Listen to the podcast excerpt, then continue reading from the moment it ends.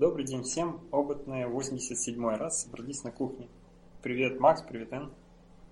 Привет всем. Привет всем. Привет, слушатели. Нам опять есть о чем поговорить. Ну, во первых строках хочется поздравить школьников, астрономов э, наших э, с победой на 21-й международной олимпиаде. Эта новость пришла из, из интернета. Э, у нас недавно была проведена 21-я международная олимпиада, и все первые, все призовые места заняли российские школьники. Я не очень слежу за этими олимпиадами, но я помню, когда-то была статья то ли на Хабре, то ли на Geek Times про такую олимпиаду в Китае, когда тоже россияне участвовали. И одно из заданий меня очень впечатлило, когда заводят человека, то есть школьника вот этого в планетарий, у него над головой куча звезд, ему надо, допустим, там три лишние звезды найти и, и добавить три недостающие звезды в этом месте. Это, по-моему, сумасшедшее какое-то знание неба должно быть. Вот, и я очень рад, что первые места все-таки российские школьники заняли. Вот. Э, золотую медаль получил Павел Архипов, некий студент лицея Петербургского. В общем, поздравляем. И поехали. Хочу рассказать пару слов о видах телескопов. Володь, да. погоди, вот я тут смотрел на фотографии, они сидят за столом с, с калькуляторами. Там, а там есть какие-то задания, чтобы посчитать, куда ну, полетит комета? Это точно есть, потому что ну, это даже в школьных курсах, те, у кого была астрономия на, на обычном школьном уровне, в старших классах, э, уже тогда есть задачи расчета там, с какой энергией частица должна быть, чтобы там преодолеть, например, там какую-то там плотность вещества или там куда прилетит комета, если она была замечена в такой, в такой, в такой точке с таким-то там такое-то время. Вот это даже элементарная астрономия ну, школьного уровня. Опять-таки, пока она была, сейчас ее нету в школе, повторяюсь, в России. Вот. А я думаю, те, которые увлекаются этим на профессиональном уровне, у них очень много расчетов, и, по сути, астрономия очень сильно завязана на физику, поэтому эти ребята должны быть толковыми физиками еще, кроме всего прочего, mm-hmm. и знать все вот эти нюансы, как, как что рассчитывается, и, в общем, понимать, где мы живем. Понятно, так, ладно. Так что да, это не только, не только смотреть в небо. А то я думал, раздали всем по телескопу и выгнали в лес ночью. Идите ищите звезд.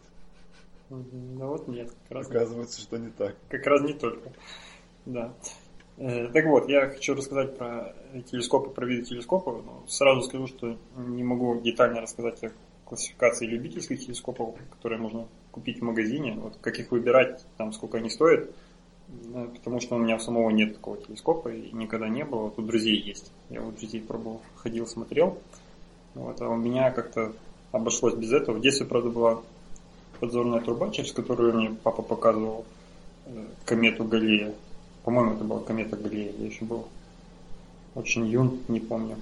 Ну и, собственно, потому что я был достаточно юн, я как-то неответственно относился к каким девайсом. Ее кучу раз разбирал, собирал обратно, и когда-то она перестала собираться, и, в общем, ушла в реку времени очередной раз. Поэтому про такие любительские телескопы я мало что могу сказать.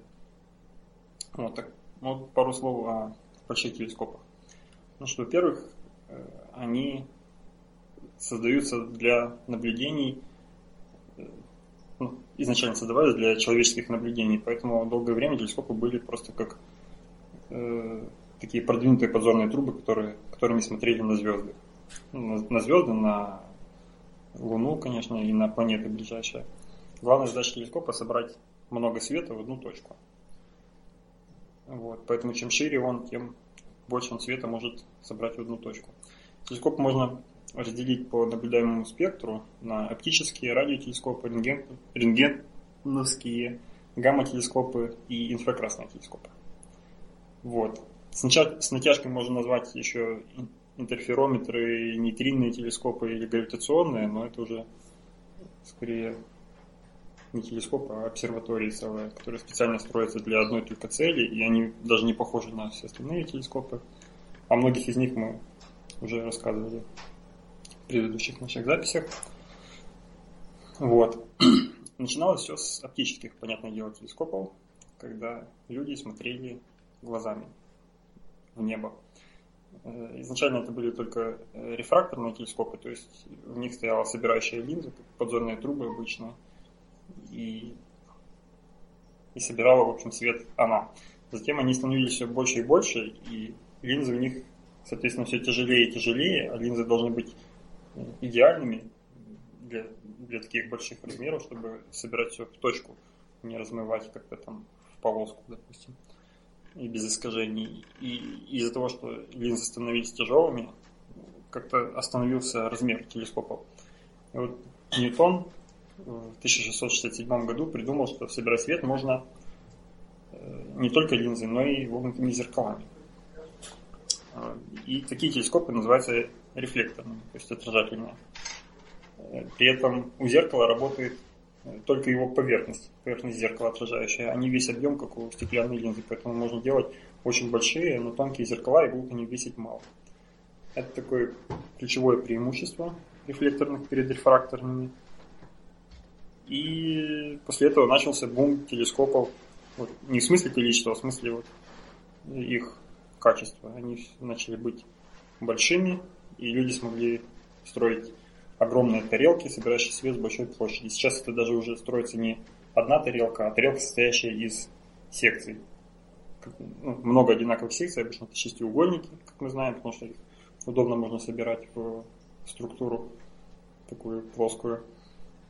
И у самых больших телескопов количество этих шестиугольников там какие-то десятки и десятки, там сотни даже.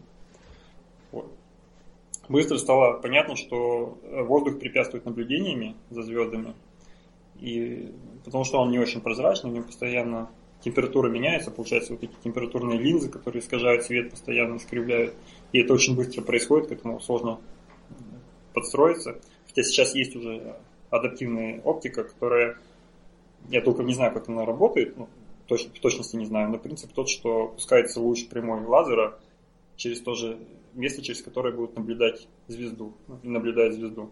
И заведомо зная, что луч лазера должен быть прямой, а они его видят кривым из-за температурных искажений воздуха, э, делается, подстраивается э, зеркало. Постоянно идет подстройка мелкое зеркало так, чтобы этот луч выглядел прямым. И поэтому компенсируются температурные искажения мелкие. Даже вот в прямом времени ты смотришь, и линза у тебя немножко там постоянно подстраивается под э, температурное искажение воздуха над телескопом. По-моему, это тоже такой rocket science интересно.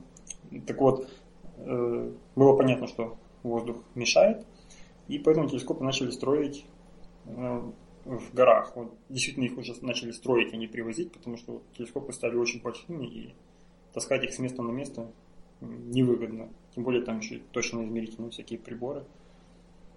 Вот. И строить их в горах и в пустынях, чтобы было меньше воздуха над головой, и чтобы он был чище, и чтобы не было осадков. Если посмотреть на карте, где расположены основные телескопы наземные, то видно, что это в основном горы в Чили, э, в Мексике где-то там, кордильеры. Самые сухие места на планете, где меньше да, всего да. осадков. Да, там есть места, где вообще не бывает круглый год осадков, и, и все время ясное небо. Вообще лучше всего, конечно, в Антарктиде это все ставить, потому что, насколько я помню, самое вот сухое место, которое только возможно, оно находится в Антарктиде, но технологически доставить туда, наверное, непросто. И низкие Антар... температуры будут мешать. В Антарктиде есть э, другие телескопы, которые э, нейтринные телескопы. Мы когда-то обсуждали Ice Cube, который состоит, представляет из себя целый кубо, кубокилометр, э, закопанный на километр вглубь в льды Антар, Антарктиды. И они ловят поток нейтрино, но об этом еще позже расскажу. Вот. Есть еще на Гавайях тоже вот 30, 30-метровый телескоп собираются запустить в 2022 году. это его название такое 30-метровый, и на самом деле 30-метровый. Здесь все понятно. Вот. Э, мы еще обсуждали как-то телескоп Аресиба. Это целая обсерватория, построенная в Пуэрто-Рико, в кратере вулкана. Большая, большая такая тарелка прямо в кратере э, вулкана находится. И сейчас китайцы вот недавно запустили FAST, не помню, как он расшифровывается, вроде бы пока что это самый-самый большой по размерам. Китайцы всегда все, что они делают, всегда делают самым большим, самым быстрым, самым... Но тем не менее основные открытия все равно попадают на НАСА и, и Европейское агентство космическое. Вот. Так вот, с тех пор, как изобрели фотографию в начале прошлого века, телескопы перестали смотреть глазами. Стало понятно, что это позволит астрономам не мерзнуть возле окуляров по ночам. А там действительно очень холодно, и отоплять телескоп нельзя, потому что опять-таки будет меняться температура вокруг него, это будет температурные линзы и, искажать свет. Вот. Поэтому люди мерзли-мерзли, а потом поняли, что можно фотографировать. Фотографировать оказалось намного удобнее. Ты засвечиваешь какими-то светочувствительными пластинками вот эту вот область, куда попадает свет, и потом эти пластинки можно в комфортных условиях многократно пересматривать и изучать. И на таких же карточках, вот, пластинках была открыта комета 67P Чурюмова Герасименко, которая у нас сегодня еще будет новость, там чуть пониже. Так вот, после оптических телескопов, э, еще до того, как начали отправлять их в космос на орбиту, чтобы не мешал воздух, начали строить радиотелескопы. Ну, по тем же принципам, тоже собирающее зеркало большое, которое фокусирует все в одну точку, где находится приемник. И то есть служить получилось еще и в радиодиапазоне космос. А, а с выводом в космос телескопов стало возможным наблюдать еще и ультрафиолетовым и инфракрасным диапазоном. Это те диапазоны, которые плохо через атмосферу наблюдаются. Вот. Самый известный и дорогой истории телескопа, это, конечно, Хаббл, в честь Эдвина назван. Он самый дорогой, в частности, потому что его сроки строительства срывались много раз, там его запуск отсрочили на много, ну, несколько раз на несколько лет. Вот. Плюс потом, когда уже запустили, оказалось, что нужно чинить, потому что не рассчитали что-то там кривизну зеркала по краям этой тарелки фокусирующей. И, и какой-то там еще летали к нему чинить несколько раз. Вот. Суммарно оценивается в 6 миллиардов долларов со стороны НАСА и полмиллиарда со стороны Европейского агентства. Это прям самый дорогой проект пока. Но он самые красивые снимки, зато нам уже сколько ему уже лет 25, по-моему, он летает. И еще лет 10 будет летать, говорят. Вот. Говорят, его чуть э, было космической пылью не зацепило одно время. Вполне возможно.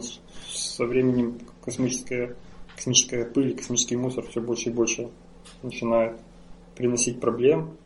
Если вы помните, не так давно, ну, я не помню, как, может, полгода назад, э, даже лишние маневры делали кораблем, который должен был состыковаться с э, станцией нашей космической. И, они должны были за 6 часов состыковаться, но отсрочили этот период, сделали несколько витков вокруг Земли, и, и там только через двое суток, по-моему, состыковались, просто потому что если бы за 6 часов они вышли на эту орбиту, то там пролетал какой-то кусочек мусора, который, за которым следили Земли, и был шанс, что его собьет этим мусором. И там размером буквально с монету какая-то штука летит.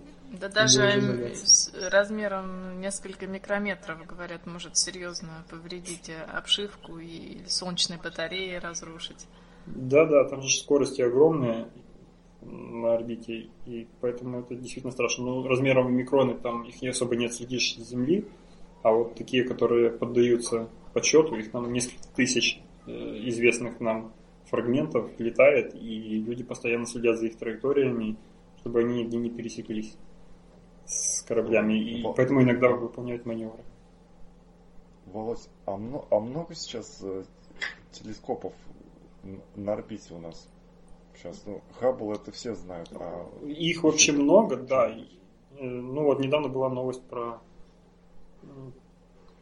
как он назывался? Гая, телескоп Гая, он э, уточнил местоположение 1,1 миллиарда звезд в нашей галактике. И тоже, но он не, не оптический. Оптических, по-моему, таких больших больше нету на орбите серьезных телескопов. Вот вместо Хаббла будет как он называется? забыл, какой-то следующий телескоп на, на смену Хаббла. А, Джеймса Уэбба. Телескоп Джеймса Уэбба, вот у него диаметр зеркала будет 6,5 метров, и он будет тоже в оптическом, в частности, снимать. Э, в оптичном и инфракрасном диапазоне. Но его там через два года собираются только запустить. Вот. Но а и... наши да. отечественные, российское что-нибудь там есть из телескопов? Нет, из крупных Или нету. Отечественная, российская, он скоро на Марс высадится. Буквально тоже будет у нас новость. Но там она не только российская, а российская космонавтика с европейским агентством. Агентством, да, совместно. Вот. Отечественная российская у нас очень много разных э, таких тестовых кубсатов, которые вот в маленьком формате, маленькие э, телескопчики, которые в основном для фотографирования Земли сделаны, вот, для проверки каких-то теорий, вот такое вот. Они часто э, выпускаются, потому что на них надо меньше бюджета, они идут как бы в нагрузку к другим большим выходам в космос, их набирают по не очень большой цене, не, не такой заоблачной. Вот. Но зато вывод на орбиту сейчас практически все с э, Байконура, как минимум до, э, до космической станции нашей, все из, из Байконура стартуют. По-моему, единственный сейчас транспорт пока, пока там э, Илон Маск свои ракеты не отточит и не начнет людей отправлять на, их, на его ракетах. Вот. Так что мы тоже довольно важный шаг в этом предпринимаем. Но все-таки по новостям... Перевозчики. Да, перевозчики. Но все-таки по новостям, по открытиям это 90% европейские и, и, американские агентства космические. И 10% надо понимать, это не, не Россия 10%, а 10% все остальные. В том числе и что-то там бывает, и Россия тоже запускает. Так вот, после Хаббла будет вот этот вот Джеймса Уэбба телескоп, а, а Земли сейчас строят продолжают все-таки строить э, несколько крупных в оптическом диапазоне телескопов. Это будет э, тоже 30-метровый телескоп на Гавайях. Есть один чрезвычайно большой телескоп, это прям название такое. Отличное название, я считаю. 30-метровый телескоп, чрезвычайно большой телескоп. Вот. Ну, он extremely large, называется по-английски. Где-то в Европе, я не помню, где его будет будут строить, его уже строят, будут открывать. Еще будет гигантский Магелланов телескоп в Чили, где-то в тех же 2023-2024 годах. Они все приблизительно в это время ждем бум телескопов с Земли. Так вот, запасаемся попкорном. Да, ну, я думаю, что там уже и будут собираться прямо с земляных вот этих телескопов, которые на Земле установлены, открывать экзопланеты и рассматривать их атмосферу, по идее, мощности должно хватить прям для визуального наблюдения вот, разных планет вокруг других звезд. Это здорово и будем посмотреть. Так вот, кроме оптического диапазона стало возможно наблюдать в ультрафиолетовом и инфракрасном, с тех пор, как мы начали выводить их на орбиту. И проблема с телескопами, запускаемыми на орбиту для наблюдения инфракрасного спектра в том, что эти сами телескопы надо очень сильно охлаждать, практически до абсолютного нуля. Потому что ну, получается, что они сами светят в инфракрасном диапазоне и не все вокруг засвечивают. А, а если они хотят получать э, тепло, то есть инфракрасный свет от других звезд, им надо самим быть очень холодным. Так вот, проблема в том, что чтобы их охлаждать, и для этого они несут с собой э, вот этот хладоген, не помню, что там жидкий гелий какой-нибудь, тащат на орбиту. И вот насколько хватает этого жидкого геля, жидкого геля, они по чуть-чуть его тратят, чтобы оставаться очень холодными. Вот столько он может работать. Обычно это год-два и все. Дальше он начинает сам светиться вот в этом инфракрасном диапазоне и понемногу теряет зрение и перестает видеть в инфракрасном диапазоне. То есть потом это превращается в космический такой технологический мусор. Вот для сравнения, вот Хаббл действительно 25 лет летает, еще лет 10 будет летать, а инфракрасный за пару лет выходит из строя. Поэтому это такие сложные случаи и не всегда оправданные, хотя смотреть в хочется на небо. Вот. Как раз э, телескоп Джеймса Уэбба тоже будет в инфракрасном тоже смотреть. Дальше, кроме таких телескопов, ну, по вот этому принципу, что я рассказал, есть телескопы, которые пытаются увидеть другие частицы больших энергий. На нас из космоса летит постоянно много разных частиц, которые заряжены очень сильно, ну, очень большими энергиями, и, и их сложно, они часто вообще ни с чем не, ре, не реагируют, пролетают мимо всего. Есть, которые там иногда сталкиваются с ядрами атомов и, и получаются такие вспышки небольшие. Частности, вот, вот этот Ice Cube, о котором я говорил, мы пару выпусков назад его обсуждали, как раз в антарктических льдах на глубине там, полтора километра, целый кубический километр льда пронизан нитями с э, оптическими детекторами. Закопались туда поглубже льды, чтобы лед был чистый, чтобы все пузырики под давлением уже давно выдавлены наверх, и там получается лед прозрачный очень и чистый. И самое главное, почему так нельзя было в океане сделать, в океане вот все туда-сюда ходит и не зафиксировано. А во льду ты прям вмороженный в лед. Вот. И эти сотни оптических детекторов смотрят на э, вот это пространство куба внутри, внутри вот этого огороженного пространства.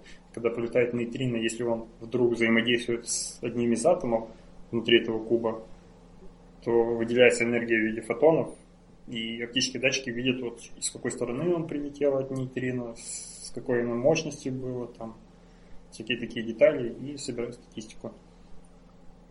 Вроде бы у нас на Байкале есть тоже похожий проект, и он зимой, когда Байкал замерзает, он тоже замерзает глубоко довольно, и там чистая вода, и делают какие-то такие же опыты.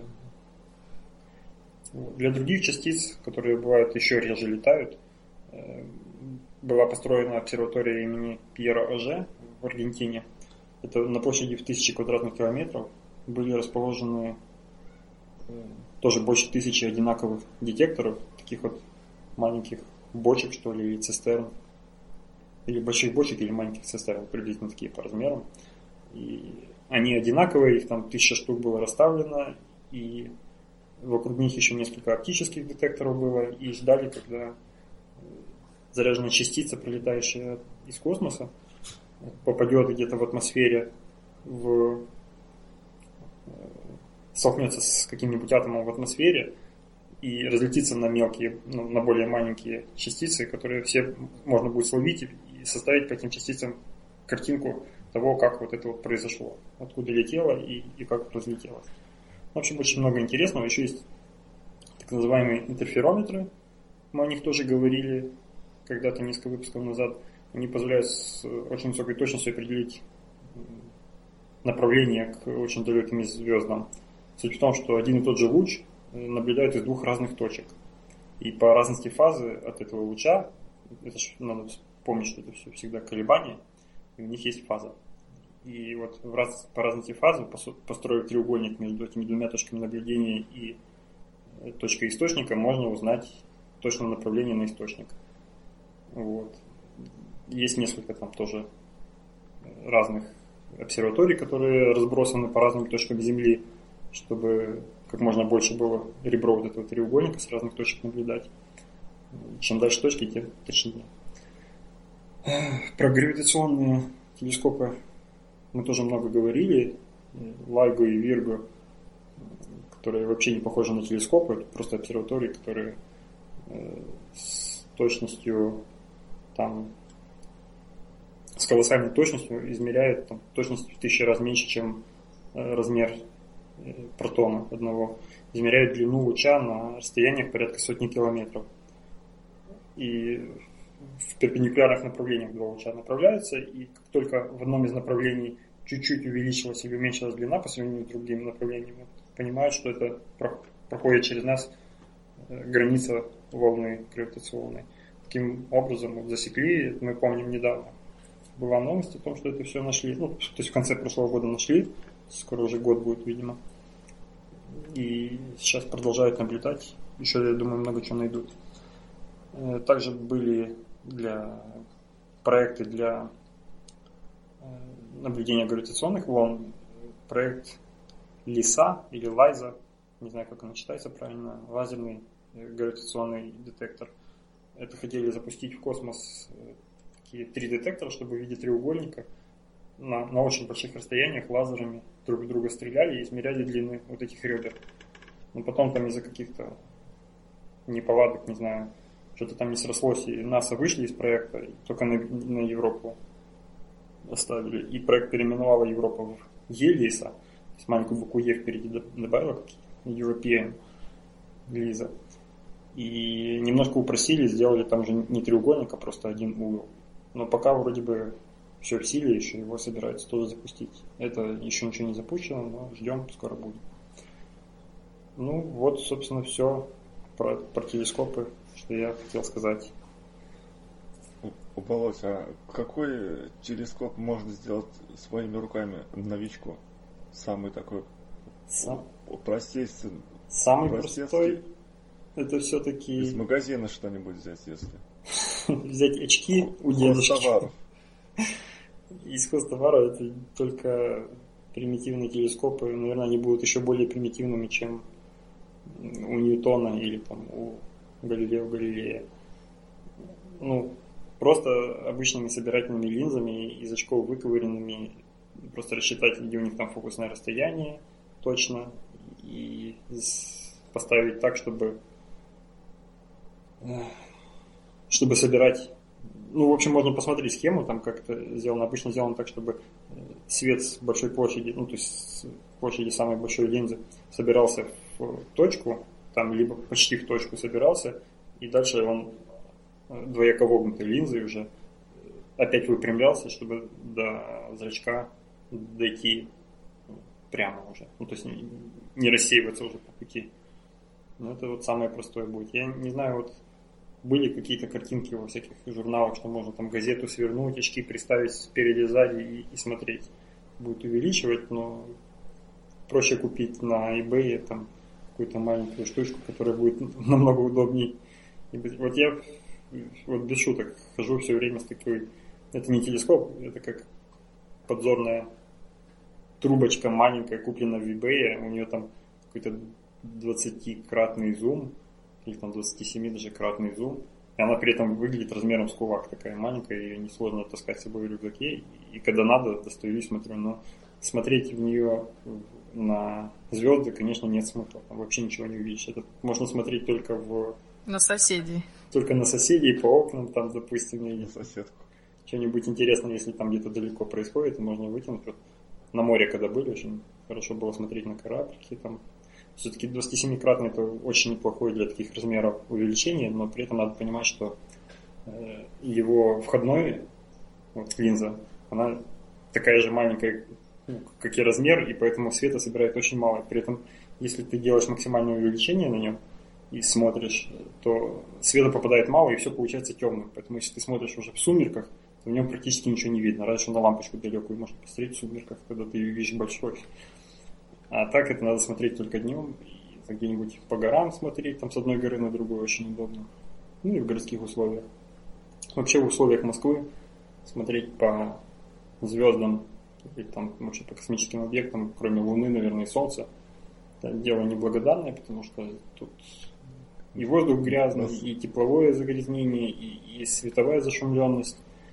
И, в общем, намного больше звезд видно где-нибудь там в поселках или еще лучше в лесах подальше от этого всего. Даже когда я помню на Google картах берешь, смотришь, переключаешься на режим фотографии из космоса. Просто вот всю Землю, когда смотришь, чуть приближаешь Европу, и видно такие вот пятна загрязнений, серые буквально, над Москвой, над там, крупными городами, Киевом, над, в Европе над крупными городами есть. Очень быстро можно найти, где где люди собираются.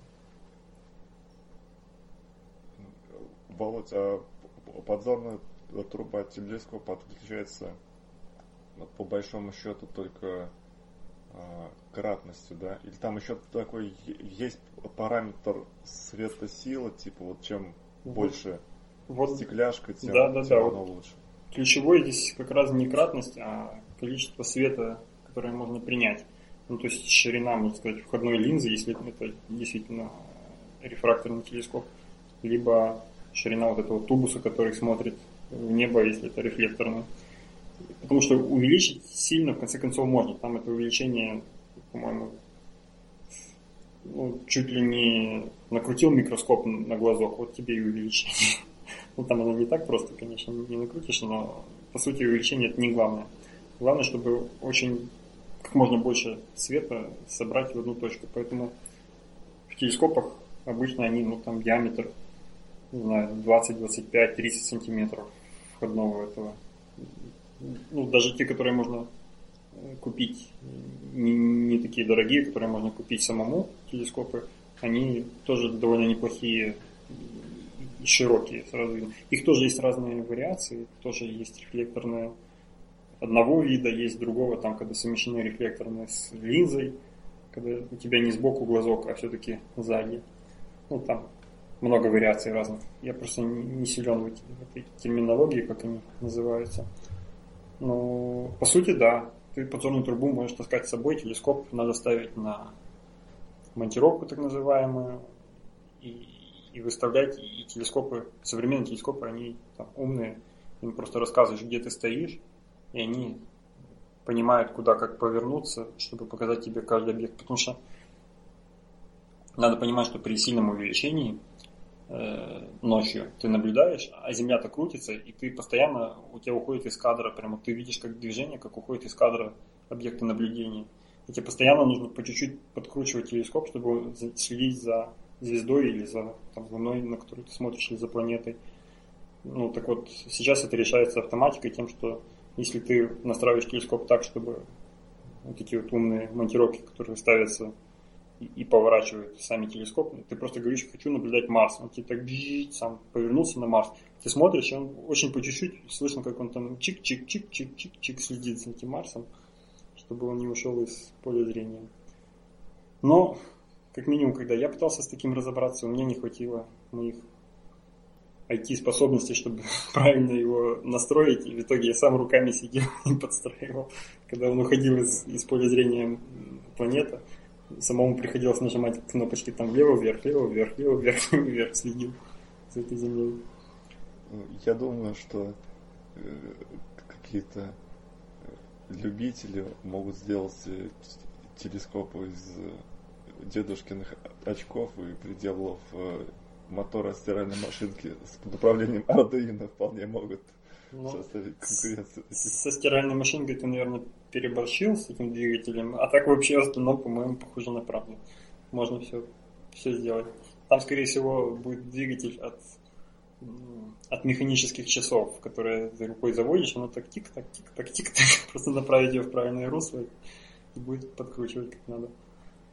Володя, а вот у астрономов-любителей, у них какая часто движущая сила? То есть посмотреть на звезды и почувствовать себя а, э, Галилеем, ту эпоху э, э, почувствовать? Или там интерес давай поищем экзопланеты, это клево, мы, мы будем первыми. Как, ну, как вот, Люб, что там? Любители экзопланеты не ищут, уже, уже даже кометы любители не ищут, потому что вот еще 50 лет назад или там даже 30 лет назад э, можно было находить любителями кометы, сейчас это практически нереально. Хотя все равно наблюдение производится и ну, пытаются люди найти, но те, которые любители, которые у себя на балконе ставят, им просто интересно смотреть и наблюдать, делать фотографии часто этого всего дела. Там бывают красивые очень фотографии, особенно если какие-то космические явления. Если, э, может, вы читали где-то в новостях, сейчас как раз буквально вот эту ночь, которая была, было суперлуние явление. Наверняка много телескопов смотрело на Луну, потому что она, суперлуния, это полнолуние в тот момент, когда Луна в самой близкой точке находится к Земле. Такое там раз в полгода бывает максимум, иногда и раз в год. И действительно Луна немножко больше размером. Это не то, что кажется, что она большая, когда она там на горизонте иногда бывает, что она кажется большой. Она прям реально становится больше. Это можно будет наблюдать еще там пару дней. Я думаю, что много любителей как раз будут смотреть. Хотя интересно, с научной точки зрения там ничего нет. Ничего там открыть в этом не получится. Так что любителями, скорее всего, рулить желание просто увидеть, понаблюдать, может кому-то рассказать, кого-то пригласить посмотреть. Вот. И как-то поучаствовать, знать о том, что где мы живем, что это наш дом.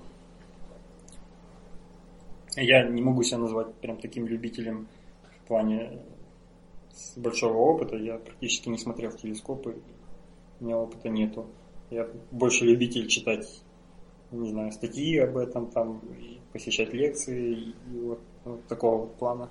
Хотя была бы возможность, я бы я бы посмотрел в телескоп, просто ему что-то как-то тоже надо его покупать, потом за собой таскать везде, потом вот это все делать. Однажды мы вот с друзьями выбрались так на природу, вот у них был телескоп, а у меня в то время был автомобиль родительский, и я решил, говорю, что давайте все сходится, давайте на выходные на ночь поедем в лес и будем смотреть на звезды с вашим телескопом. Ну, все-таки договорились, поехали, загрузились этим телескопом в машину, все придумали, куда едем там по карте, приехали, э, разложили телескоп и начали наблюдать. И, в общем-то, это уже была какая-то осень, осень поздняя, ну или даже ранняя осень, не помню, но мы замерзли там как цуцики, час буквально постояли, посмотрели, попримерзли к этому окуляру телескопа.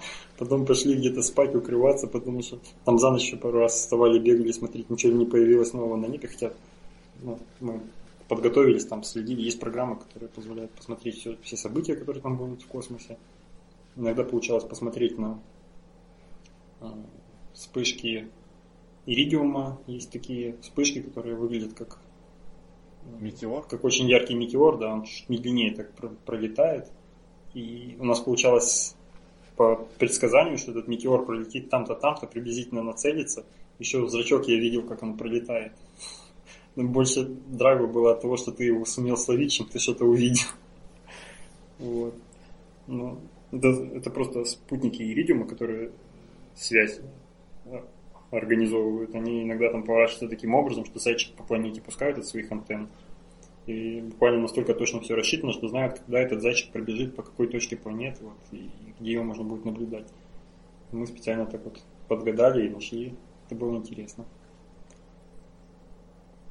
Вот так вот.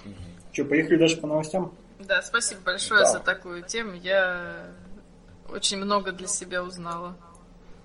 Ну... Да, а я уже э, после подкаста иду покупать телескоп. А вот мне интересно, подожди, Макс, а любителей там радиоспорта что держат в радиоспорте? Я же не думаю, что они пытаются открыть какие-то там шумы новые, нового спектра. По-моему, там только кайф от того, что услышать кого-то друг друга, да, или я ошибаюсь? Да, там есть разные, э, разные мотивы. Одним из мотивов это может быть романтика дальних путешествий. То есть ты сидя на, на табуретке дома вечером, можешь связаться с континентами, с, с другими, не уходя из дома. Это можно через интернет Есть... сделать. Ну, Но это сейчас интернет, можно. Через интернет всякий может. Попробуй так. Вот. Потом есть еще тех, кто коллекционирует э, карточки. То есть там можно обмениваться карточками, они похожи на открытки, там написан позывной, обычно фотография оборудования, либо самого человека. А также еще часто вот такие любители становятся коллекционерами марок, потому что из разных стран могут приходить конверты, в которых эти карточки. Потом кто-то любит э, конструировать аппаратуру. То есть он больше поедет, что-то пилит, чем в эфире работает. Э, то есть там есть несколько таких э, направлений, почему люди именно это делают. Кто-то кто-то любит ждать дальние станции, и у него цель собрать побольше стран. Это так, так называемые DX-мены. Кто-то любит участвовать в соревнованиях. То есть там э, хобби-то оно одно, а мотивы разные. Вот mm. я тебе перечислил. Я отношусь к тем, кто э, находится там из-за романтики дальних путешествий. Ну, понятно, это тоже жутко интересно, но, по-моему, надо было этим увлекаться для меня пораньше, потому что сейчас начинать учить, как работает радио, это уже ушедший век. Ну, ну в смысле, для, для меня уже поздно начинать что-то новое учить, и надо было но ну, Макс в свое время сделал замечательную серию подкастов «Введение в радиоспорт». Это я прям храню на своем компьютере. Очень хорошо рассказано. Послушай для интереса. Да, я помню, я слушал их тоже. Мне, кстати, папа рассказывал, как он в детстве сам делал радио, еще в те времена, далекие послевоенные, когда там все можно было найти, там, начиная от патронов, Заплатить. заканчивая, не-не-не, наоборот, на, на, на, на помойках. На помойках, на мусорках, да, вот на это все. Тогда выбрасывался там, выбрасывалось много чего, и он, у него получалось собрать там чуть ли не в мыльнице свое радио, которое как-то вещало, он в качестве антенны там кровать свою использовал, ну и там много такого интересного. Вот, да я и... уже не, не, не успел так еще радиолюбители заставляют своих родственников на шестнадцатом этаже прокладывать на крыше какие-то антенны. Так что... Есть такие. Есть такие. У тебя есть, Макс, антенны есть. на крыше? У меня есть антенны на земле. Их целых... Так. Раз, два, три, четыре штуки. А ты их, Четыре штуки. ты их прячешь во время грозы, не боишься, что бахнет молния? Нет, я просто от них все отключаю и все. И выдергиваю из розетки радио. Угу. И все, и сплю спокойно.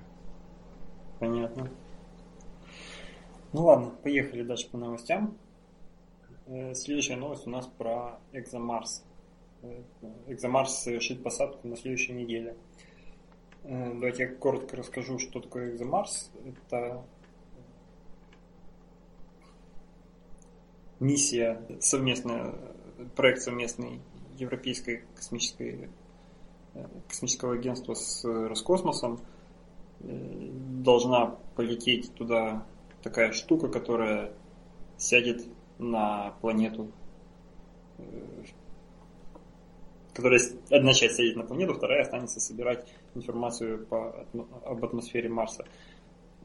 Это очень об, общо описал. На самом деле это все уже вылетело. И вот э, буквально сегодня, сегодня 16 число, сегодня они должны э, разделиться на ту часть, которая останется в, на орбите, и ту часть, которая зондские аппарели, который сядет на Марс.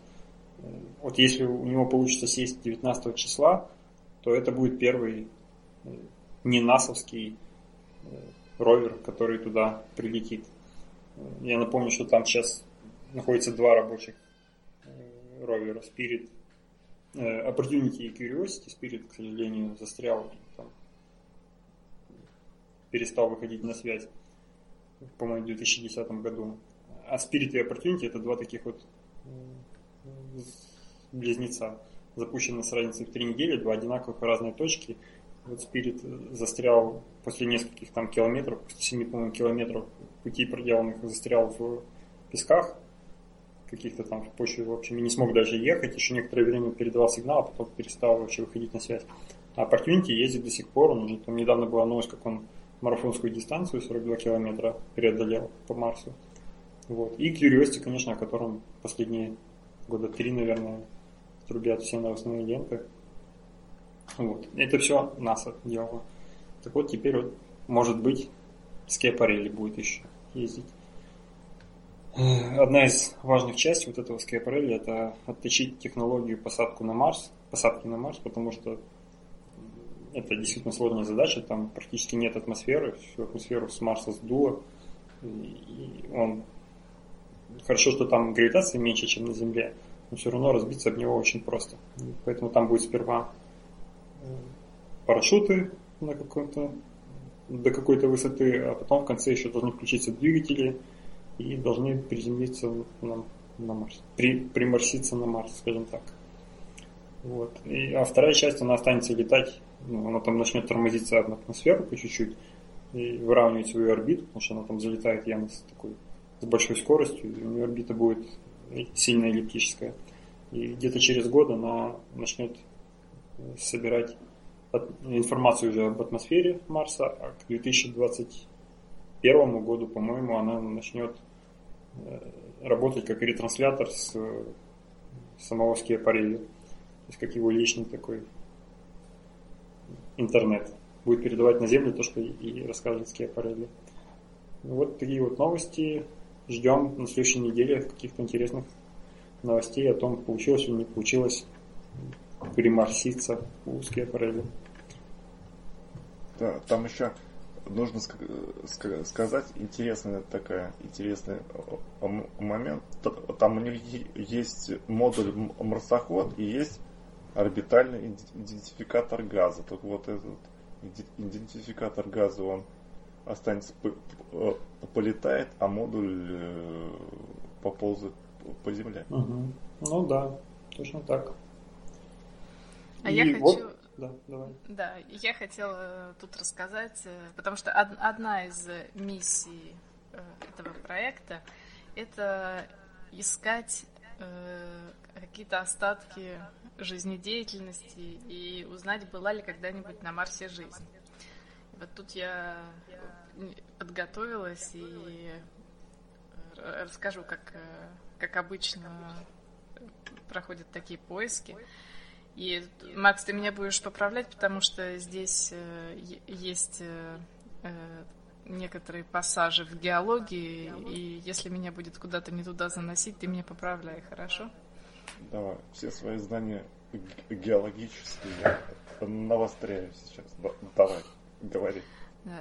Вообще, что же ищет?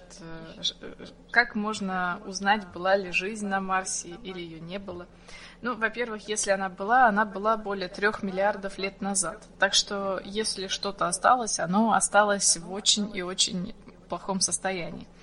Так, а что же, какие же следы жизни будет э, искать э, эта миссия? Ну, насколько я понимаю, это будет э, следующая часть миссии, которая будет запущена в 2020 году.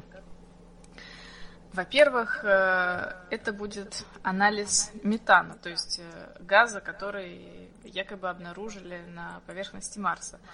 Э, но тут, понимаете, есть такая, есть такая проблема. Метан, который, который нашли и смоделировали процесс его образования, получается, что вообще жизнь газа в атмосфере Марса, то есть метан не может существовать дольше 600 лет, э, потому что он потом начинает разлагаться с, э, из-за космического излучения и смены температур. То есть тот метан, который мы сейчас наблюдаем, он не мог сформироваться во время формирования планеты, а значит он откуда-то берется еще. Тут есть два варианта. Либо это остаток метана, который можно так сказать, э, встроился в какие-то э, в какие-то минералы, и который был продуктом жизнедеятельности организмов. То есть организмов уже давно нет, а метан, который они произвели, остался в структурах, которые его постепенно высвобождают. Ну и второй вариант – это э, метан, который произошел не из-за жизнедеятельности, а просто путем окислительно-восстановительных реакций в атмосфере. И как же будут узнавать, что же, откуда этот взялся метан? И один из способов это смотреть на изотопы углерода. Э, обычно живые организмы используют более легкие изотопы, поэтому просто проанализировав э, э, состав этого метана, можно узнать, произошел он из живых организмов или скорее это какой-то неорганический процесс. Но, естественно, это еще не все. Это еще не дает нам а, гарантии того, что действительно метан это вот именно следы жизнедеятельности организмов. Э, на самом деле надо собрать очень много анализов, чтобы доказать, что на планете была жизнь. Естественно, что будут искать? Будут искать не зеленых человечков, а следы деятельности простейших бактерий. Значит, во-первых, э, что будут делать? Будут исследовать грунт. Если когда-нибудь на Марсе была жизнь, то у этого грунта будут, будет особая структура. Я тут э, скорее приведу пример, о чем я, э, что я имею в виду. Есть такие осадочные породы, которые называются строматолиты. Это ископаемые останки бактериальных матов, то есть это такие пленки бактерий, которые потом окаменели. И породы это такие слоистые породы. Э, как узнали о том, что это бактериальные породы? А потому что когда их анализировали с помощью микроскопа, там нашли Э, э, тоненькие нити, то есть а, в них остались форма нити, которые принадлежали этим, этим бактериям.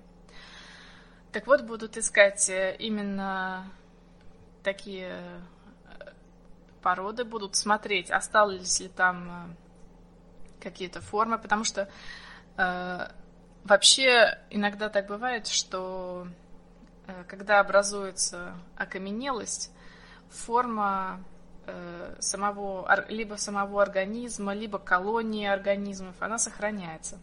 Но, как считают ученые, за 3 миллиарда лет вряд ли какие-то формы сохранились, поэтому одного а, одного лишь анализа формы грунта невозможно, тем более, что такие же слоистые структуры могут возникать и Э, просто за счет каких-то химических реакций. Поэтому что дальше будут искать? Будут искать органические молекулы. И тут э, интересно сказать, э, что даже если органические молекулы, будь то э, аминокислоты или какие-то остатки сахаров будут найдены, как можно узнать, что они имеют именно происхождение, живое, так сказать, происхождение.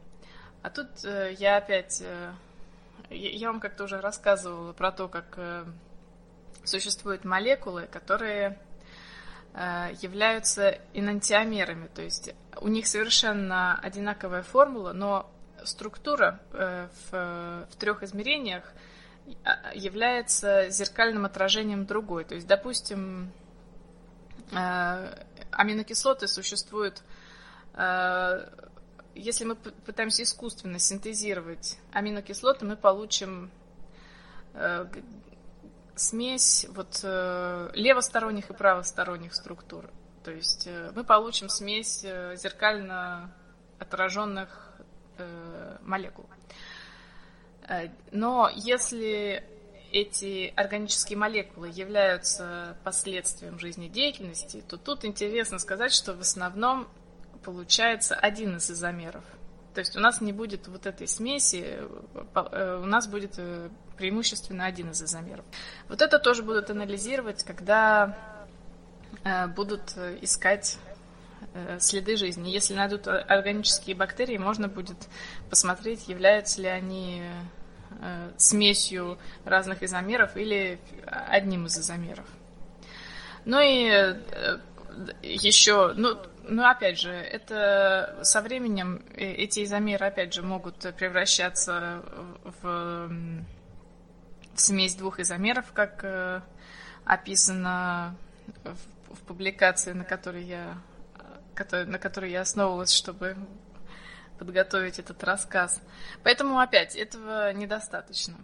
И следующий шаг это э, анализировать продукты жизнедеятельности микроорганизмов. Допустим, если микроорганизм производит какие-то соединения с серой, будут искать эти соединения, и плюс э, к этим соединениям будут искать э, остатки самого микроорганизма. То есть, если э, эти два э, эти два параметра совпали, это говорит о том, что возможно это здесь была жизнь. То есть ищут, во-первых, э, попытаюсь все как-то всю эту информацию собрать в кучу. Во-первых, смотрят на изотопы, во-вторых, на органические молекулы, потом смотрят на, э, на изомеры э, этих молекул, смотрят на структуру породы, в которой они были, смотрят на возможные останки окаменелости в форме микроорганизмов или колонии микроорганизмов. И также смотрят, какие именно бактерии в каком месте находятся и соотносится ли это с продуктами жизнедеятельности микроорганизмов. В общем, все эти параметры должны быть проанализированы, чтобы доказать, была ли жизнь на Марсе или не была. Естественно, для этого надо глубоко копать. И следующая миссия, следующая часть миссии Экзомарс как раз, э, по-моему, будет оборудована специальной бормашиной. И, кстати, я, вот сейчас э, смотрю, смотрю на эту фотографию, где эти вот зонды нарисованы и вот эту вот всю, всю, всю поверхность. И у меня такая мысль возникает, если там они ищут органику, то э, если органика найдется, то наверняка там будет и нефть, потому что по одной из теорий да. По одной из теорий, как раз э, нефть это как раз э, всякие вот эти сгнившие ветки и дохлые динозавры, которые разложились и превратились в такую вот полезную массу. И есть такая методика поиска нефти, это когда копают небольшие ямки и через э, ну их там закрывают чем-нибудь, и потом через не, несколько дней оттуда берут пробу воздуха и, отправ, и анализируют анализатором на углеводороды.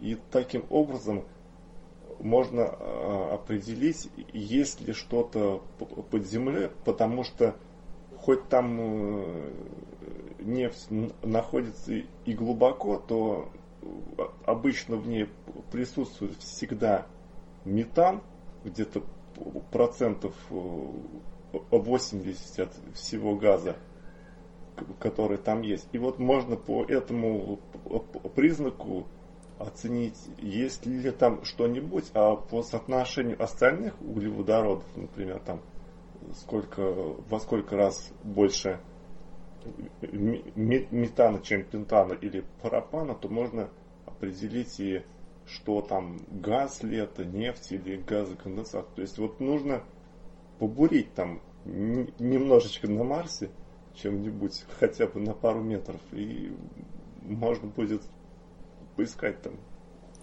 Я думаю, самое то будет. Мне интересно, как ее доставлять будут, если она даже там будет. Неужели это настолько дорогая будет нефть, что будет... Нет, так мы же ее используем для того, чтобы...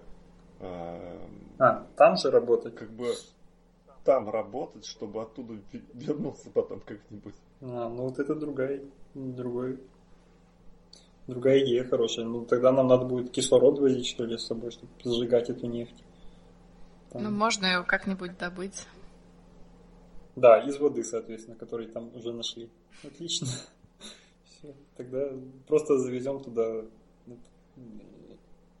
электрогенератор какой-нибудь и будем на, на бензине, на нефти делать электричество и светить лампочками.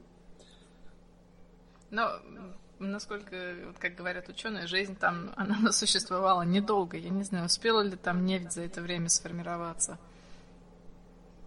Потому что считается так, что там... А вре... по времени сколько? Ну, считается, что там а... сколько, несколько миллиардов лет это было. То есть, если там были какие-то простейшие микроорганизмы, Скорее всего, там и все это и закончилось на стадии микроорганизмов. Володь, а это Земля и Марс, они примерно в одно время сформировались? По-моему, да. Ну, несколько миллиардов лет обеим планетам. Марсу, по-моему, там от 3 до 4 и Земле где-то так. Но жизнь зародилась на Земле совсем не 3 миллиарда лет назад, а там что-то 200 миллионов, что ли, лет назад. И то это такая простецкая жизнь, которая, ну, в общем, которая плавала, ползала. То есть, может быть, весь метан и улетел оттуда уже, да, да, да, с-под земли за такое время. Ну, там же ямочек никто не копал, поэтому, может, он еще держится. Не знаю, как-то.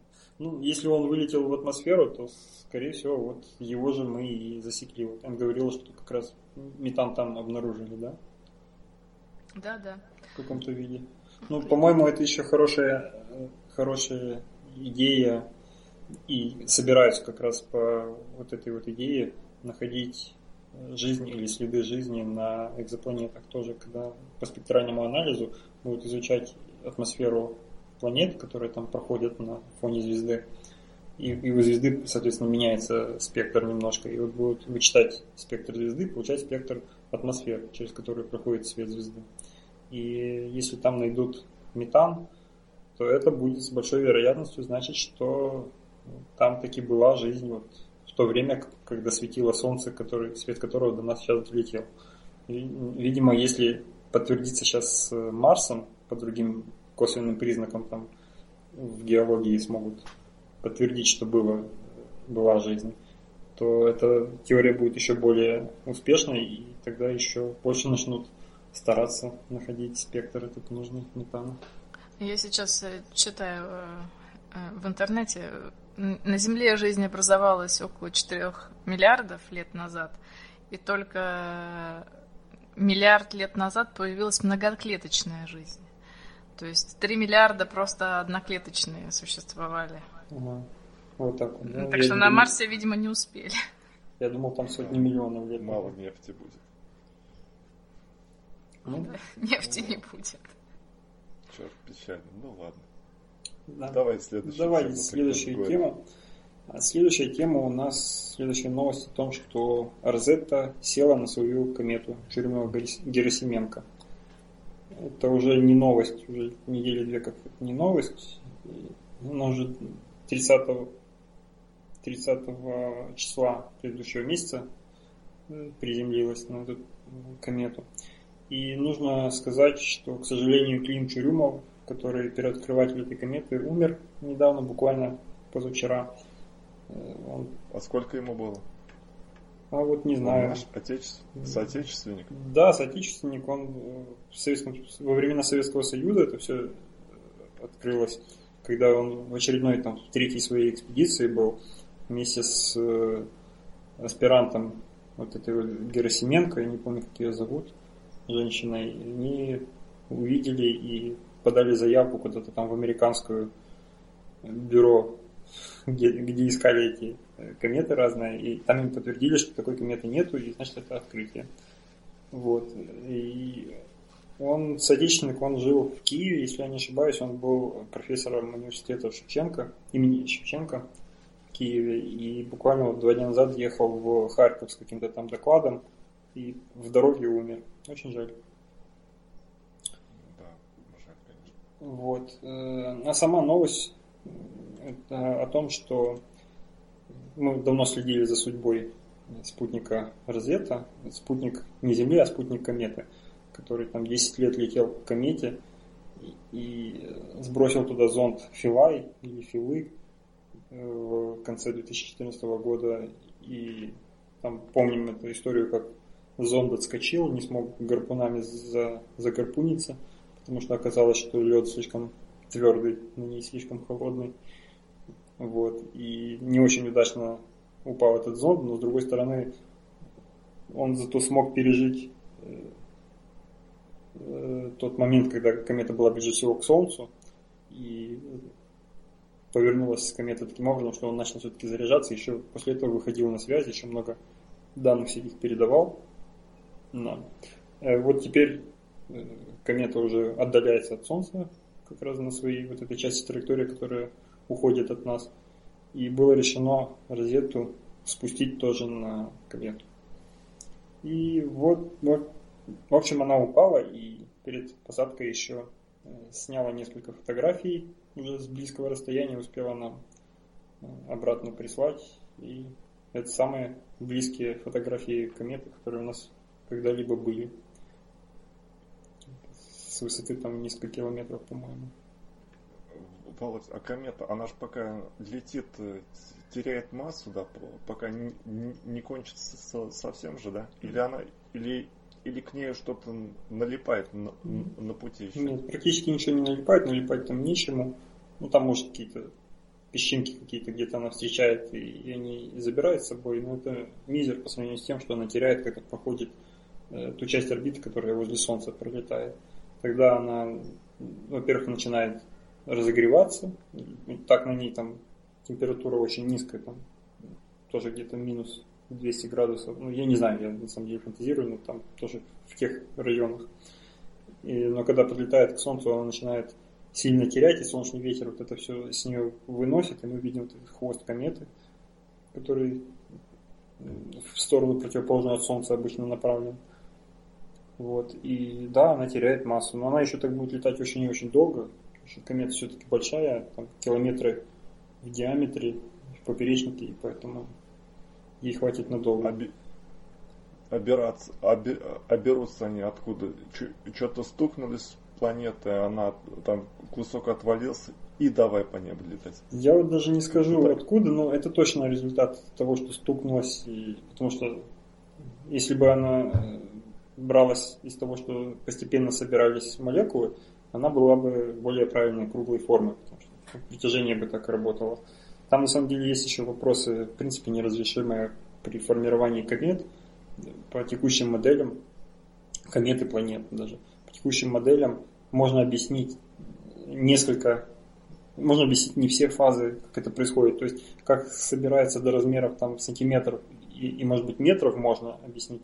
Дальше какой-то какие-то размеры, они не поддаются объяснению, почему они, в принципе, собираются. Поэтому там еще есть пробелы. Но если вот такой вот формы, как вот это вот летает, это, скорее всего, просто что-то где-то стукнулось. Причем оно стукнуться могло еще очень-очень давно и, и уже, возможно, и нет того, с чем она стукнулась, тоже не проследить. Вот. И вот такие вот осколки, они могли просто 2-3 крупных осколка между собой слипнуться так и летать. И, кстати, вот здесь в статье на- написано, что благодаря тому, что аппарат приземлился на, на планету, ой, на, на комету, то они опровергли гипотезу, согласно которой вода на Земле возникла благодаря кометам. Там изотопный состав льда на комете он заметно отличался от земного. Угу. То есть как бы... Ну вот. Все-таки много полезного из этой миссии удалось, которая была 10 лет назад, там, когда 26 февраля 2004 года, уже 12 лет назад запущена. И Изначально, вы же помните эту историю, там изначально хотели к другой комете какой-то лететь, их было там порядка 20 или 30 штук э, известных, и, и которыми мы теоретически могли когда-нибудь добраться вот, в пределах этих 10 лет. Но там какие-то неполадки при запуске предыдущей ракеты были в двигателе ракетном, и надо было чинить двигатель. Пока разобрались с неполадками, починили двигатель, закрылось окно для той кометы, которой хотели. И они начали выбирать следующую из оставшихся. И вот самой удачной оказалась тогда как раз комета Черумова-Герасименко, комета 67P называется, и полетели к ней, ну как полетели, запустили к ней, там еще этот зонд несколько витков э, вместе с Землей делал, там вокруг Земли возвращался к ней, чтобы разгоняться, там гравитационные эти вот прыжки делал. И в конце концов улетел и вот дальше мы его историю знаем вплоть до его смерти. Ну, хорошо, что Клим Черюмов сам успел, то есть как успел, застал это вот момент, когда на комету им открытую сел человеческий зонд. Когда это было, я помню, вот Это был ноябрь 2014 года, и мы смотрели на работе, прям вот все включили трансляцию, сидели, смотрели, как он э, дает интервью, там было собрано прям вот в прямом эфире это все, люди собирались, там аплодировали, рассказывал. И главное, что имя Чурюмова а, осталось в веках, э, хоть сам он теперь и не с нами, но комета летает. Ну и да, да. Его славят специалисты. Да, ну поехали дальше по темам. Да. Следующая тема о том, как китайцы научились вырабатывать новый шелк. Эн, расскажешь? Расскажу. Ну, китайцы впереди планеты всей, они взяли обыкновенного шелкопряда и накормили его э, водой, в которой был э, диспергирован графен и углеродные нанотрубки. Э, всего этих нанотрубок было 0,2%, то есть э, совсем немного, но тем не менее, когда они анализировали шелк, который был сделан этим шелкопрядом, они увидели, что из шелка получился замечательный композит, в который интегрировали эти гусеницы, нанотрубки и графен. То есть э, ученые считают, что это может быть использовано в носимой электронике, в сенсорах и различных медицинских применениях. Ну, я тут э, Конечно, скажу, что я думаю по этому поводу. Само по себе исследование это действительно гениальная идея, то есть э, накормить шелкопряда вот этими наночастицами, чтобы они потом их вплетали в шелк. Это просто фантастика, потому что проблема э, создания композитов это в том, что одни составляющие в других, их очень сложно сделать очень, очень сложно сделать однородную смесь. А в этом случае все было очень хорошо интегрировано.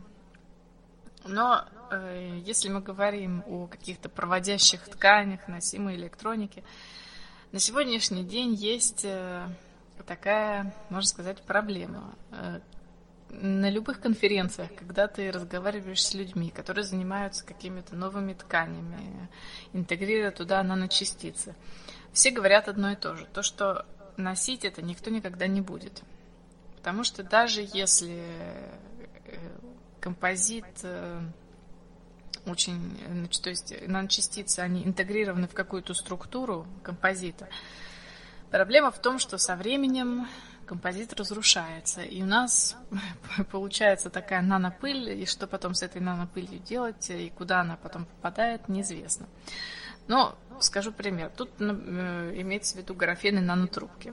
Э, если мы представим себе одежду шелковую с интегрированными нанотрубками, э, со временем эти нанотрубки могут вызвать раздражение кожи, потому что они собирают жир с поверхности кожи, и со временем кожа пересыхает, и если долго носить такую одежду, это будут проблемы.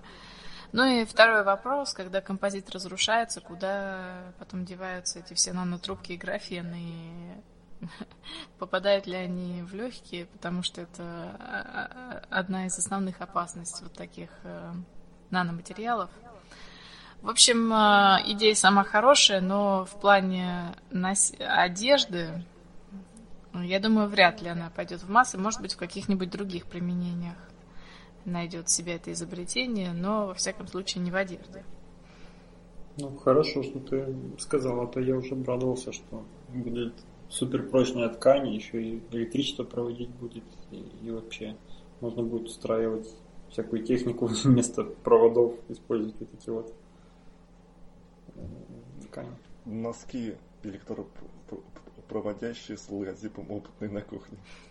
Да, представь себе просто носки, которые будут греться просто потому, что их в розетку засунул, там, или как-то подаешь на них, и они как сеточка из там, металлическая, по которой токи высокие идут, ну, просто греется. Отличная идея.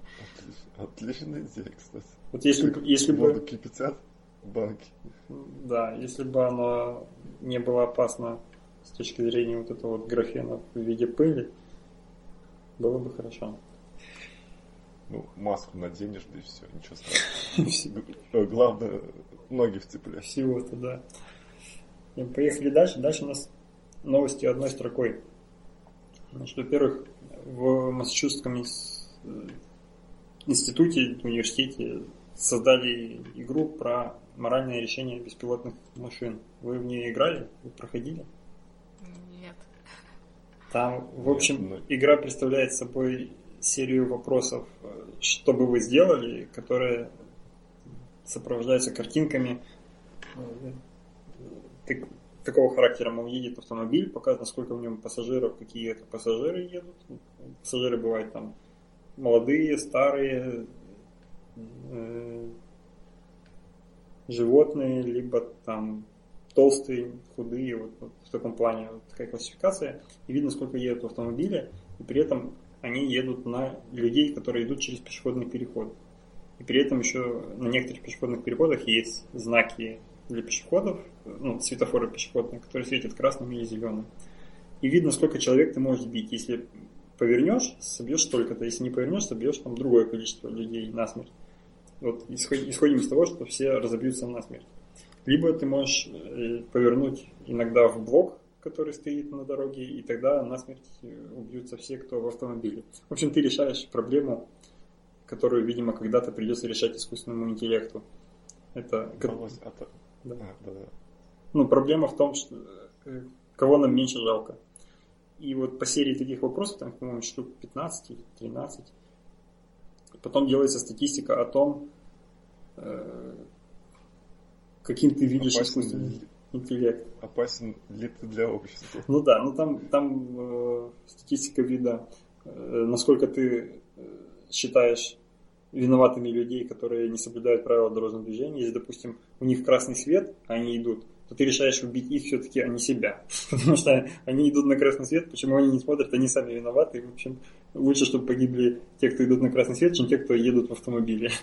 Ну или там, допустим, если идут толстые люди и худые, кого ты будешь сбивать, ну, решишь сбить. Или же грабитель, там еще есть такой условный грабитель, который бежит с мешком денег, и видно, что у него там повязка на голове такой, будешь ли ты сбивать в первую очередь грабителя, либо ты будешь сбивать э, там людей, либо ты будешь, будешь ли сбивать там одну пачку, в которой есть грабитель и собачка, допустим, либо одна бабушка старенькая, и что ты будешь делать?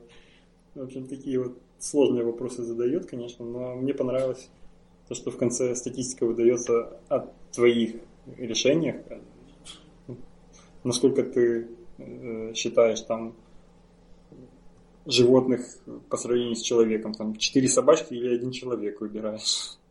Вот такое. А там нет, Володь, ситуации, что э, нужно выбрать между бездомным грабителем и начальником с тещей. Нет, нет таких нет. Ну, здесь выбор, по-моему, однозначный, поэтому они не ставили этот эксперимент такой. Мне, мне, кстати, эта игра напомнила такой старый бородатый анекдот а, грузинской автошколы и экзаменатор спрашивает, слушай, вот, дорогой, едешь ты на машине, а впереди бабушка и красивая девушка. Кого давить будешь? Ну, тут этот экзаменуемый говорит, думает, ну что, девушка еще жить, и бабка вроде пожила свое. Ну, говорит, бабку давить буду. Какой бабка? Тормоз давить надо. Да. Ну, отличный анекдот. Я тоже помню анекдот похожий, когда уже после ДТП в суде спрашивают, подсудимый, почему вы раздавили 42 человека? Говорит, ну я ехал, у меня был шанс раздавить с одной стороны два человека, с другой стороны шла рота 40 солдат. Говорит, ну и почему вы раздавили 42 человека? Говорит, а тех, кто два, они повернули к солдатам. Пришлось их давить. Вот. Ну, в общем, я советую всем слушателям перейти по ссылке, которую мы в шоу-ноты приложим, и попробовать решить для себя вот такие вот моральные вопросы, э, кого правильнее давили, чьи жизни больше должны цениться. Вот. рано или поздно за нас будут эти вопросы решать искусственный интеллект. Поэтому хорошо бы самим определиться, что мы от него хотим в этом случае. Потому что такие люди, как мы, будут программировать эти искусственные интеллекты. А мы поехали дальше. Следующей одной строкой у нас про шумоподавление в оптике. Э, вы смотрели, до чего дошли ребята из Калифорнийского института? У вас у кого-то был опыт там шумоподавления в наушниках? Проверить, как работает? Не, у меня такого опыта не было, но есть э, шумоподавление в сигнале, в спектре сигналов. Это мне знакомо такое. Электрические такие штуковины. А вот в наушниках, так чтобы я одел и, и попробовал что-то вот так вот руками прикоснулся к тому, что для обычного обывателя сделано, нет. Не, ну, не, не сталкивался. Шумоподавление в сигналах это как раз, э, там, насколько я понимаю, ты по готовому сигналу, полученному, ты пытаешься выделить из него полезный сигнал от шума. Там есть сэмплы шума. И... По шаблону там. Да, да, да. И по шаблонам там. Пытаешься вычесть, да. А э, активное шумоподавление в наушниках бывает, вот я слушал такие наушники, их одеваешь, там потом можешь настраивать, насколько ты хочешь сильно э, делать шумоподавление. В итоге в наушниках есть микрофон хороший, который слушает, э, что вокруг тебя происходит, и посылает тебе в уши тот же сигнал, что происходит вокруг, только в противофазе. То есть, допустим, ну, мы помним, что звук это э, продольное колебание давления, и там как раз волна э, высокого давления, он посылает волну низкого давления. В итоге у тебя в ушах ты не слышишь вообще никакого звука. Ну, когда это в наушниках реализовано, э, это выглядит, точнее, звучит как очень хорошо справляется с низкими шумами, когда там автомобиль проехал, либо там метро, либо ты просто можешь слушать музыку, как будто бы в тишине слушаешь ее. Э, с высокими шумами, конечно, сложнее, потому что там частота высок, высокая, и сдвинуть всего на половину фазы этой частоты, это сложная задача, и, видимо, не все высокие получается подавить. Но э, если ты просто одеваешь их даже вот в тихой комнате, просто одел наушники и включаешь шумоподавление, то такое ощущение, что действительно тебе что-то давит на уши. То есть просто тишину слушать в них. Ты, конечно, чувствуешь себя немножко глуховатым таким, ты перестаешь слышать, но ощущение такое, что на уши тебе дают, как будто то ли давление выросло у тебя в ушах, то ли ты зашел в камеру какой-то с чуть большим давлением, тебе хочется, не знаю, как-то зевнуть, чтобы, знаешь, прошло вот это вот давление в уши. Не очень такое приятное бывает. Хотя, если ты слушаешь в это время музыку, то никакого там давления уже особо так не слышно. Это очень интересно в плане наушников. Так вот, теперь это доступно еще и в виде оптического шумоподавления. Ребята из э, Калифорнийского института, э, они придумали, как можно э, из сигнала оптического вычитать шум от полезного сигнала. Принцип я тут не могу сказать, что я настолько точно понял, что прям рассказать, но принцип приблизительно тот же, что и в адаптивной оптике, о которой я рассказывал. Э, то есть сигнал посылается э, лазером, э, один луч лазера, то есть один сигнал, разделяется на два луча, чтобы они были когерентными в своих колебаниях. И один из этих лучей посылается на интересующий нас объект, который находится в зашумленном оптическом пространстве, то есть, допустим, в тумане, через туман мы куда-то светим а второй используется только как, э, как эталон, как эталон э, света, который мы должны принимать. В итоге у нас каким-то образом в конце, получая обратно отраженный сигнал, можно с помощью второго сигнала, который мы не посылали в этот шум, э, отнять из э, полученного сигнала шумовую составляющую. И там есть у них такая гифка на сайте – про то, как э, они сделали через какое-то стекло, специально зашумленное, я так понимаю, стекло, вспышкой лазера светили на, э, две буквы HI, ну, то есть high написано по-английски. Вот. И как они... Гифка сделана из последовательного пошагового вычитания шума. Можно прочитать практически четкие буквы high. Вот. Пока этого нигде нет, это только вот такая эксперименты, но если это получится внедрить в фарах автомобилей, например, в противотуманках, тогда противотуманки будут действительно противотуманки. Ты будешь светить и будешь не видеть тумана. Ну, я не представляю, правда, где это придется. Тогда на монитор придется выводить, потому что в глазе человека, в глазу человека такого не произведешь. А, кстати, вот про, про туманы всякие. Вот у горнолыжников есть маски такие, они, как сказать, они цвет у них э, желтый, желтый. И вот именно желтый светофильтр дает, дает тебе то, что ты лучше различаешь в тумане э, туман сам и снег. Вот, то есть и тот, и тот э, белый, а такая маска, она добавляет, добавляет контраст. А это не, не поляризационный такой. фильтр? Не знаю. Стекло такое-то. Не, не вдавался в подробности, но использовал. И правда, большая разница там есть вот без такой маски и в маске в такой. Я вот когда-то придумал, не знаю, сделал ли это кто-то, но наверняка кто-то уже придумал до меня, после того, как узнал, что такое поляризация света, и что можно через два стеклышка пропустить свет, и он станет невидимым, невидимым то есть он исчезнет, если они перпендикулярно направлены в поляризации.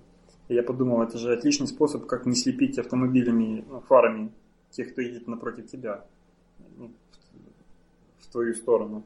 То есть договориться просто, что одни автомобили должны светить поляризационным светом в одной плоскости, а другие перпендикулярно ему плоскости и, соответственно, принимать то стекло, которое э, ветровое стекло переднего автомобиля должно быть тоже поляризованным, чтобы не видеть света встречающих, встречных машин, а видеть только свой. Потом стала проблема, конечно же, как разделить автомобили на тех, кто едут за тобой, и тех, кто едут э, навстречу тебе. Потому что дорог много разных. Но это, конечно, хорошо решается с помощью компаса. Просто договориться, что поляризация должна зависеть от направления, куда ты едешь по компасу. Вот, и просто ты должен, ну, в фаре, допустим, это легко сделать, чтобы фара поворачивалась там, допустим, если у нас фара поляризационная, э, из поляризационного стекла сделана. А вот как сделать это на ветровом стекле, или это очки должны быть специальные, которые будут тоже поворачиваться, соответственно, того, в какую сторону ты смотришь. Это пока не решено. Ну, ну, это все слишком сложно, а если человек пьян, он же не, разберется. Вот и все было. Нет, так надо сделать, чтобы это не человек, компас эм, работал, а чтобы автоматически просто куда машина не едет, в любом случае встречный автомобиль будет ехать на 180 градусов в другом, по другим углом. И ровно на 180 градусов, потому что они едут навстречу друг другу. Вот. И это надо использовать в э, определении угла поляризации. И тогда ты будешь видеть только то, что ты освещаешь своими фарами, но тот, кто едет навстречу, он не будет, ты его не будешь слепить. Конечно, там нужны какие-то фары, чтобы габариты хотя бы, чтобы он не въехал в тебя после на темной дороге, если он тебя не увидит. Вот, но это уже решаемо, у него, в принципе, свои фары есть, он тебя осветит просто. Прикол в том, что он не будет слепить э, водителя, а сейчас это довольно-таки большая проблема, я помню, что это очень большие неудобства доставляет. Во-первых, тебе переключаться постоянно, постоянно надо перейти, ну, там, дальний, ближний свет, чтобы никого не слепить. А те, кто едут навстречу, тоже не всегда могут переключаться. И постоянно... Ну, хорошо, что глаз настолько идеальное устройство, что ты можешь, даже когда тебя слепят, ты все равно остаешься зрячим. И можешь видеть там другую часть дороги, в отличие от камер современных. Потому что камеры, если их заслепят что-то одной яркой точкой, они уже ничего не видят, у них вот эта вот адаптивная составляющая очень плохая. Вот, но все равно. Мне кажется, что, да. что Володь, дешевле твоей системы это радар поставить просто и успокоиться уже. Будешь все видеть, все машины. Машины включать фары. Радару. Не надо фары включать даже. Да, не так только ну, пешеходов да. только вот. Ой, да кто ну, не Придется пожертвовать чем Кого-то пустить в расход надо будет. Действительно можно просто поставить какой-нибудь прожектор на машину и, и слепить всех вокруг, чтобы все равно было, кто тебе светит, не светит, ты все настолько сам осветил, что тебе как днем. И радар поставил себе, и все, да. спокойно ездишь. Ну, прожекторы запрещают ставить, кстати, на автомобиле. Не специальные. Ну вот, э, закончились темы одной строкой, пошли к темам слушателей. Так, слушатели у нас Немо, как всегда, приготовил нам интересные темы. Во-первых, это тема о том, как НАСА показало, показало, это все-таки агентство, э, робота-шахтера в действии. Макс, расскажешь? Про шахтера. А, да, рас, расскажу. Робот Рассор или Рассор, он предназначен для добычи породы в условиях низкой гравитации. И написано, что на самом деле, когда низкая гравитация, то есть э, сложности в добыче, потому что тради, традиционные способы, они не работают или плохо работают. Может, конечно, пригнать экскаваторы ковшом копать там, но это все плохая затея по ряду причин. И ровер Шахтер, он добывает э, породу горную, такую, э, с помощью таких э, колес, колеса, я бы назвал их колеса-шнеки-захваты, как бы такие ковши, но они вращаются по кругу, их много, их на, на каждом колесе по 4 штуки аж. И он, значит, это все загребает, и потом каким-то образом это можно все пере, переотправить уже в какую-то обрабатывающую машину такую. Тут показано ролик, где смоделированы эти условия, как он ездит, пылит. И по планам НАСА робот-шахтер такой может работать аж по, аж по целых 16 часов в сутки и может передвигаться по сложной поверхности и может даже сам э, перевор, переворачиваться, если он по какой-то причине аварийно перевернется.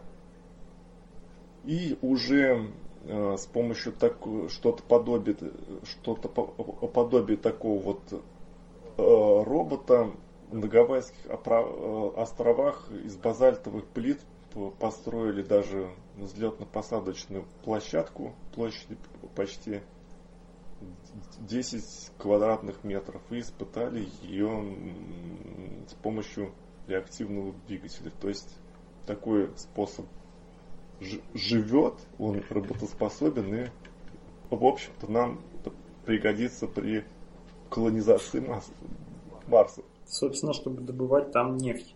В конечном итоге. Да. Нефть. Все сходится. Да, ключевым моментом здесь является именно конструкция вот этих двух барабанов, которые крутятся друг к другу.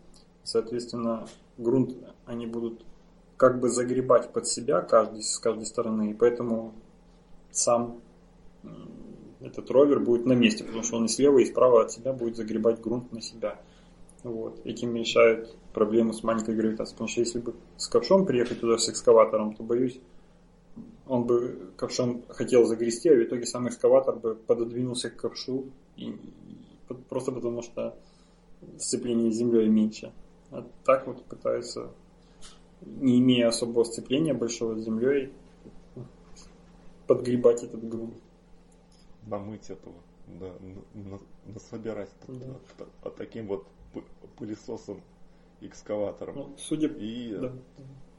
Ага, ну и такой способ, он может быть реализован для того, чтобы произвести топливо для возврата космического корабля э, назад на Землю. Такую идею предложил наше все Илон Маск, когда он рассказывал о колонизации Марса. А вот мне интересно, что, что, что можно из грунта какую какое топливо-то сделать? Ну, можно из оксида кремния пытаться как-то восстановить его до кремния и сделать солнечные батареи.